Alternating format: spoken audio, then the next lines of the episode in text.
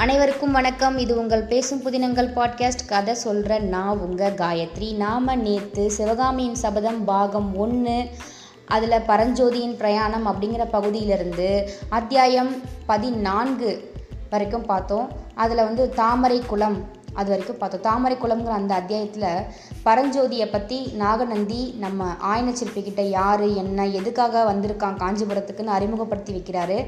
ஓலை காணாமல் போன விஷயம் எல்லாத்தையும் சொல்லி அவர் அறிமுகப்படுத்தி வச்சு சிவகாமியை பற்றி சில கேளிக்கையாக பேசின விஷயம் சிவகாமிக்கு பிடிக்காமல் கோபப்பட்டு அவள் அங்கேருந்து கிளம்பி குளக்கரைக்கு போகிறா அந்த குளக்கரையில் யாரோ ஒரு குதிரையில் வர சத்தம் கேட்குது.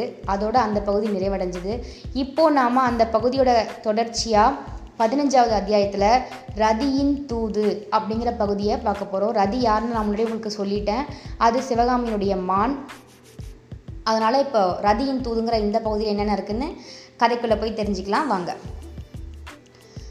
குதிரை வந்த அந்த சத்தம் சிவகாமியோட செவிலையும் கேட்குது குதிரை நின்னதையும் அது மேலேருந்து ஒரு வீரன் இறங்குனதையும் அவன் தன்னை நோக்கி தான் வந்துக்கிட்டு இருக்காங்கிறதையும் அவள் ஃபீல் பண்ணுறா கரெக்டாக அவளுக்கு புரியுது. ஆனால் வந்துட்டுருக்கிறது இன்னார் தான் இவங்க தான் நம்மளை தேடி வராங்கன்னு அவளுடைய நெஞ்சு அவளுக்கு உணர்த்துது.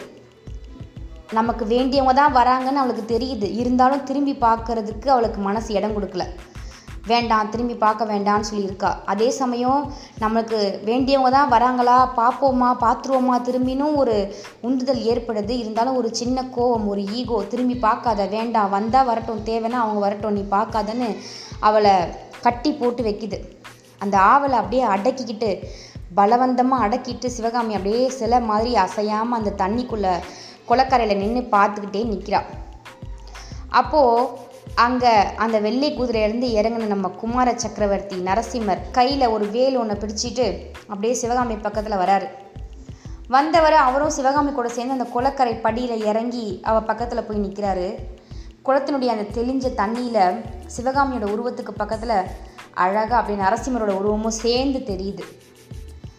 அப்போது சிவ அப்பையும் சிவகாமி வந்துட்டு அவரை திரும்பி கூட பார்க்கல நிமிந்தும் பார்க்கல பக்கத்தில் அவர் இருக்காருன்றது அவருக்கு தெரியுது. ஆனால் குனிஞ்சி தண்ணிக்குள்ளேயே தான் அவருடைய முகத்தை அவள் பார்க்குறா அந்த முகம் எப்படி தெரியுமா இருக்குது ரொம்ப சௌந்தரியமான அந்த முகத்தில் வீரமும் சேர்ந்து அவ்வளோ கம்பீரமாக இருக்குது அப்படியே தேஜஸோடு இருக்குது நரசிம்மருடைய அந்த எவ்வளமான சுந்தர முகத்தில் ஒரு லேசான சின்ன புன்னகை. தன் மனதிற்கு இனியவள் பக்கத்தில் இருக்கும் பொழுது வருமே அந்த புன்னகை அப்படியே மென்மையாக இருக்குது நீ கோமா இருக்கியா? என் முன்னாடி உன்னுடைய கோவம்லாம் ஏமாத்துறோம் அப்படிங்கிற மாதிரி கர்வமான ஒரு சின்ன சிரிப்பு. அவரும் சிவகாமியை நேராக பார்க்கல. அவள் நிமிந்து பார்க்காம எப்படி நம்ம போய் பார்க்குறது? அதனால் அவள் பா அவரும் பார்க்கல. தண்ணிக்குள்ளேயே குனிஞ்சி அப்படியே அந்த தண்ணிக்குள்ளே பிரதிபலிக்கக்கூடிய சிவகாமியுடைய அந்த நிலா போன்ற முழுமதி முகத்தை அப்படியே உத்து உத்து உத்து பார்த்து ரசிச்சுக்கிட்டு இருக்காரு. அதில் அவருடைய மென்மையான சிரிப்பு சிவகாமி கண்ணுக்கு தெரியுது.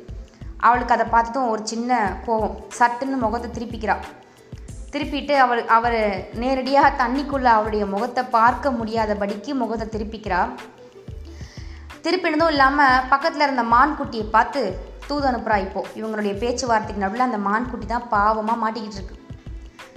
ரதி யார் இது? எதுக்காக இங்கே வந்திருக்காரு? நீயே கேட்டு சொல்லு. அப்படின்னு ரதி கிட்ட தூது அனுப்புகிறா இதை கேட்ட நரசிம்மருக்கு முகத்தில் இருந்த புன்னகையே மறைஞ்சு போச்சு. எவ்வளோ ஆசாசியாக நம்ம வந்தால் இவனை யாருன்னு கேட்குறாளேன்னு புருவங்கள்லாம் நெறிஞ்சி கோவத்தை காமிக்குது சின்னதாக அவரும் ரதியை பார்த்து தூது அனுப்புகிறார் ரதி உன்னுடைய எஜமானிக்கிட்ட சொல்லு. இந்த பெரிய பரத கண்டத்துலேயே அவளுக்கு ஈடு இணையாக யாருமே இல்லை தான் பெரிய அவ பரத கலைராணி ஆயிட்டா தான் அதனால் பழைய சிநேகிதம்லாம் அவளுக்கு ஞாபகம் இருக்குமா? என்னையெல்லாம் அவளுக்கு ஞாபகம் வச்சுக்க முடியுமா? இவ யாருன்னு தான் கேட்பா எனக்கு தெரியும் நான் இதெல்லாம் முன்னாடி நடக்கும்னு எதிர்பார்த்து தான் வந்தேன். எனக்கு ஒன்றும் இது பெரிய ஆச்சரியமே இல்லைப்பா. இவன் ஒன்றும் என்னை பார்த்து யாருன்னு கேட்டது எனக்கு பெரிய ஆச்சரியமே இல்லை. சொல்லு ரதி இதை உன்னோட எஜமானிக்கிட்ட சொல்லு அப்படிங்கிறாரு. சிவகாமிக்கு அப்படியே அப்படியே ஆத்திரம் மாத்திரமாக வந்துருச்சு. நம்ம எவ்வளோ நேரம் இவருக்கு இவருக்காக காத்துக்கிட்டு இருக்கோம் நம்ம எவ்வளோ இவரை நினச்சி ஏமாந்துருக்கோம் இவர் ரதிக்கிட்ட என்னென்னமோ இவரை மறந்துட்ட மாதிரி பேசுகிறாரேன்னு கோவம். அப்படியே ரதியை பார்த்து சொல்கிறா ரதி இந்த பெரிய பூ மண்டலத்திலேயே ஆச்சரியம்னா என்னன்னே தெரியாத ஒரு சக்கரவர்த்தி இருக்காரே மகேந்திர சக்கரவர்த்தி. அவருடைய ஏகபோக ஒரே ஒரு பையன் இருக்கார் இல்லையா? திருக்குமாரர் நரசிம்ம பல்லவர். அவருக்கு என்னுடைய ஆயிரம் ஆயிரம் கோடி நமஸ்காரம்னு முதல்ல சொல்லிடு. சரியா? சொல்லிட்டு அவர்கிட்ட இதையும் சேர்த்து சொல்லு. அவர் இந்த இந்த பெரிய பரதகண்டத்திலேயே பெரிய ராஜாவுடைய ஒரே பையன் இல்லையா? அவருக்கு தேசாதி தேசங்கள்லேருந்து அவங்களுடைய நாட்டு ராஜாக்களுடைய ராஜகுமாரிகள் இருப்பாங்க இல்லையா பெண்கள் இருப்பாங்க இல்லையா அவங்க எல்லாரும் தான் அவருக்காக காத்துட்ருப்பாங்க. அவர் காலில் விழுந்து வணங்குறதுக்காக ஒவ்வொருத்தரும் காத்துட்ருப்பாங்க. அப்படிப்பட்ட பிரபு அவர். அப்பேற்பட்டவருக்கும் சாதாரண இந்த ஏழை சிற்பியோட மகள் சிவகாமிக்கும் சிநேகிதம்மா. இதெல்லாம் நம்புகிற மாதிரியா இருக்குது ஆ? அந்த எட்டாத பழத்துக்கு ஆசைப்பட்டது. என்னுடைய முட்டாள்தனம் தான் அப்படின்னு நீ சொல்லு ரதி. வந்திருக்கவர்கிட்ட கொஞ்சம் சொல்லு அப்படின்னு திரும்ப அவளும் ரதியை தூது அனுப்புகிறாள் இப்போ மாமல்லருக்கு அவளுடைய சீரியஸ்னஸ் புரியலை. அவளுடைய கோவத்துடைய அளவு தெரியல. இன்னும் விளையாட்டுத்தனமாகவே எடுத்துகிட்டு இன்னும் கொஞ்சம் அவளை ஏற்றி விடுற மாதிரி கோவத்தை கிளப்பி விடுற மாதிரி பேசிடுறாரு. ரதி உன் எஜமானிக்கு ஒரு விஷயத்தை நல்லா ஞாபகப்படுத்து. சரியா? அவள் வேணும்னா இந்த பெரிய பரத கண்டத்திலேயே பெரிய பரத சாஸ்திரத்தெல்லாம் படித்த பெரிய பண்டிதையாக இருக்கலாம். பெரிய சிவகாமி தேவியாக இருக்கலாம். ஆனால் இப்போ ஒன்றும் அவள் பெரிய அந்த மேடையில் நடனமாடக்கூடிய மேடையில் ஆடலரங்கத்தில் நிற்கலை ஆ? இந்த சாதாரண குளக்கரையில் மாமல்ல சக்கரவர்த்திக்கு பக்கத்தில் தான் அவள் நின்றுட்டுருக்கா சரியா? அதனால் அந்த ஞாபகத்தை விட்டுட்டு அந்த நடனமாடக்கூடிய சிவகாமியாக இருந்து அதுலேருந்து வெளியில் வந்து இந்த அபிநயம் பிடிக்கிறது நிருத்தியம் பண்ணுறது ஹாஸ்யம் பண்ணுறது அபிநயம் பண்ணுறது இதெல்லாத்தையும் கொஞ்சம் ஓரமாக ஒதுக்கி வச்சுட்டு என் கூட கொஞ்சம் சாதாரணமாக சுபாவமாக பேச சொல். சரியா? முதல்ல உங்கள் எஜமானிக்கு இதையெல்லாம் நீ சொல்லு ரதி. அப்படின்னு இவரும் ரதியை தூண்டி விடுறாரு. ரதியோட ரதியின் தூது மூலயமா சிவகாமியோடைய கோவத்துக்கு ஆளாயிட்டார். இயற்கையிலேயே சிவகாமி வந்து நிறைய நடன அபிநயங்களை காமிக்கக்கூடியதுனால அவளுடைய விழிகள் எப்போவுமே ஒரு செவ்வரி ஓடின விழிகளாக தான் இருக்கும். அப்படிப்பட்ட சிவகாமிக்கு நரசிம்மர் அவளுடைய நடனத்தையும் அவளுடைய இயல்பையும் வந்துட்டு ஒரு சாதாரண நாட்டியக்காரிணி அப்படின்னு தூண்டி விட்டு பேசினதும் அவளுடைய கண்கள் கோவத்தில் அப்படியே கோவப்படுற மாதிரி சிவந்து போச்சு. இப்போ திரும்பியும் அவள் ரொம்ப கோவமாக ரதியை பார்த்து பேசுகிறா ஆமாம் ரதி ஆமாம் நான் சாதாரண நடன அரங்கத்தில் ஆடக்கூடிய நடிகை தான் நாடகக்காரி தான் ஆனால் காஞ்சி சக்கரவர்த்தி இருக்காரே பெரிய திருக்குமாரர். அவர் எங்கே? சாதாரண ஆயன நான் பொண்ணு நான் எங்கே? நான் சாதாரண சிவகாமி தானே? மாமல்லருடைய அருளை பெறணுன்னா அவருடைய அன்பை பெறணுன்னா அவருடைய காதலை பெறணுன்னா பெரிய பெரிய அரண்மனையிலையும் அந்தப்புறங்கள்லையும் வளர்றாங்களே. எத்தனையோ ராஜகுமாரன் ராஜகுமாரர்களுடைய பெண்கள் அந்த ராஜகுமாரிகள் அவங்களாம் தான் அதுக்கு சரிப்பட்டு வருவாங்க. அவங்களாம் தான் அதுக்கெலாம் தவம் கிடக்கணும். சரியா? சாதாரண இந்த நடன மேடையில் ஆடுற என்ன மாதிரி ஆட்டக்காரி ஒரு சாதாரண ஏழையுடைய ஏழை சிற்பியுடைய பெண்ணான சிவகாமி அவளாம் எப்படி இவருக்கு சரிப்பட்டு வருவா சொல்லு? ஆ? அப்படின்னு சிவகாமி சொல்கிறா சொல்லி முடிக்கும் போது அவருடைய கண்ணிலேருந்து தண்ணி அப்படியே பொல பொலன்னு கொட்டுது. க- அந்த குரல் தழுதழுத்து கண் தண்ணீரை கொட்டுது. அவளுடைய கண்ணிலேருந்து நீர்த்துளியை பார்த்த உடனே நரசிம்மர் அப்படியே மெல்ட் ஆயிட்டார். மனம் கனிஞ்சி அன்பு ததும்புன்னு அந்த குரலில் சொல்கிறாரு அவருடைய கண்ணீரை பார்த்ததுக்கப்புறம் அவருக்கு கேலி பண்ணுறதுக்கோ பரிகாசிக்கிறதுக்கோ கோபம் காட்டுறதுக்கோ முடியல. அன்பு நிறைஞ்ச குரலில் சொல்கிறாரு சிவகாமி ஏன் நீ இன்னைக்கு இப்படிலாம் பேசுகிற ஆ? இந்த பல்லவ சாம்ராஜ்யத்துக்கு நான் ஒரு நாள் உண்மையான தலைவனாக ஆவேன். ஒரு சக்கரவர்த்தியாக ஒரு நாள் வருவேன். சரியா? அன்னைக்கு நான் சாம்ராஜ்யத்துக்கு வந்து பொறுப்பை கையில் எடுத்து ஒரு தலைவனாக மாறும் பொழுது அரங்க மேடையில் சலங்கை கட்டி ஒலிக்க ஒலிக்க அந்த சலங்கை சத்தம் கேட்க கேட்க ஆடக்கூடிய உன்னுடைய அந்த அழகான பாதங்கள் இருக்கு பாரு. அந்த பாதங்களுக்கு என்னுடைய பதவியும் என்னுடைய மொத்த எல் என்னுடைய மொத்த அதிகாரமும் பதவியும் அந்த க- அந்த பாதங்களுக்கு தான் நான் சமர்ப்பணம் செய்வேன். சரியா? என்னுடைய மனசு உனக்கு இன்னுமா சிவகாமி புரியல? ஏன் இப்படிலாம் நீ பேசுகிற ஆ? என்னை பற்றி உனக்கு தெரியாதா சிவகாமி? அப்படின்னு ரொம்ப பாவமாக மெல்ட்டிங்காக பேசுகிறாரு ஆனால் இதெல்லாம் கேட்டதுக்கப்புறமும் சிவகாமியோட மனசு மாறலை. மறுபடியும் அவன் மான்குட்டியை பார்த்து தான் தூது இங்கே பாரு ரதி கதையிலையும் காவியங்கள்லையும் தான் நான் நிறைய படிச்சிருக்கேன். இந்த ஆண்கள் எல்லாம் நயவஞ்சகத்தை கொண்டவங்களா இருப்பாங்கன்னு சொல்லிட்டு. ஆனால் பாரு என்னதான் கதையிலையும் காவியத்திலையும் நான் படிச்சிருந்தாலுமே கூட அவங்களையெல்லாம் விட மிஞ்சிற அளவுக்கு அவங்களுக்கு ஈடு இணையே இல்லாத அளவுக்கு ஒருத்தர் இருக்காருன்னா அவர் யார் தெரியுமா? இந்த காஞ்சி மாநகருடைய குமார சக்கரவர்த்தி இருக்கார் பாரு மாமல்லர்னு. அவர்தான். அவருக்கு வேற யாருமே இணையாக மாட்டாங்க. தெரியுமா? சொல்லு அவர்கிட்ட. அப்படிங்கிறா. நரசிம்மருக்கு இப்போது கெஞ்சினது கொஞ்சினதெல்லாம் மறந்து போச்சு. உண்மையாகவே பெரிய கோவம் வந்துருச்சு அவருக்கு. அவருடைய புருவங்கள்லாம் நெறிஞ்சிட்டு பயங்கர கோவமாக இப்போ பேசுகிறார் சிவகாமியை பார்த்து. சிவகாமி ஏன் இன்னைக்கு நீ இந்த மாதிரி மாறி போயிருக்க? ஆ? எவ்வளோ ஆசையோடு நான் உனக்கு தேடி வந்தேன் தெரியுமா? எவ்வளோ விஷயங்கள் உங்ககிட்ட பேசணும்னு நான் நினச்சி நினச்சி ஏங்கி வந்தேன் தெரியுமா? நான் வந்ததே உனக்கு பிடிக்கலன்னு எனக்கு தோணுது இப்போது ஆ? சரி விடு. பிடிக்காத இடத்துல இவ்வளோ கஷ்டப்படுத்தி உன்னை நான் கஷ்டப்படுத்தி இங்கே நான் இருக்க- விரும்பலை. விரும்பல இதோ இப்பயே உன் இந்த இடத்த விட்டு நான் போயிடுறேன் போதுமா?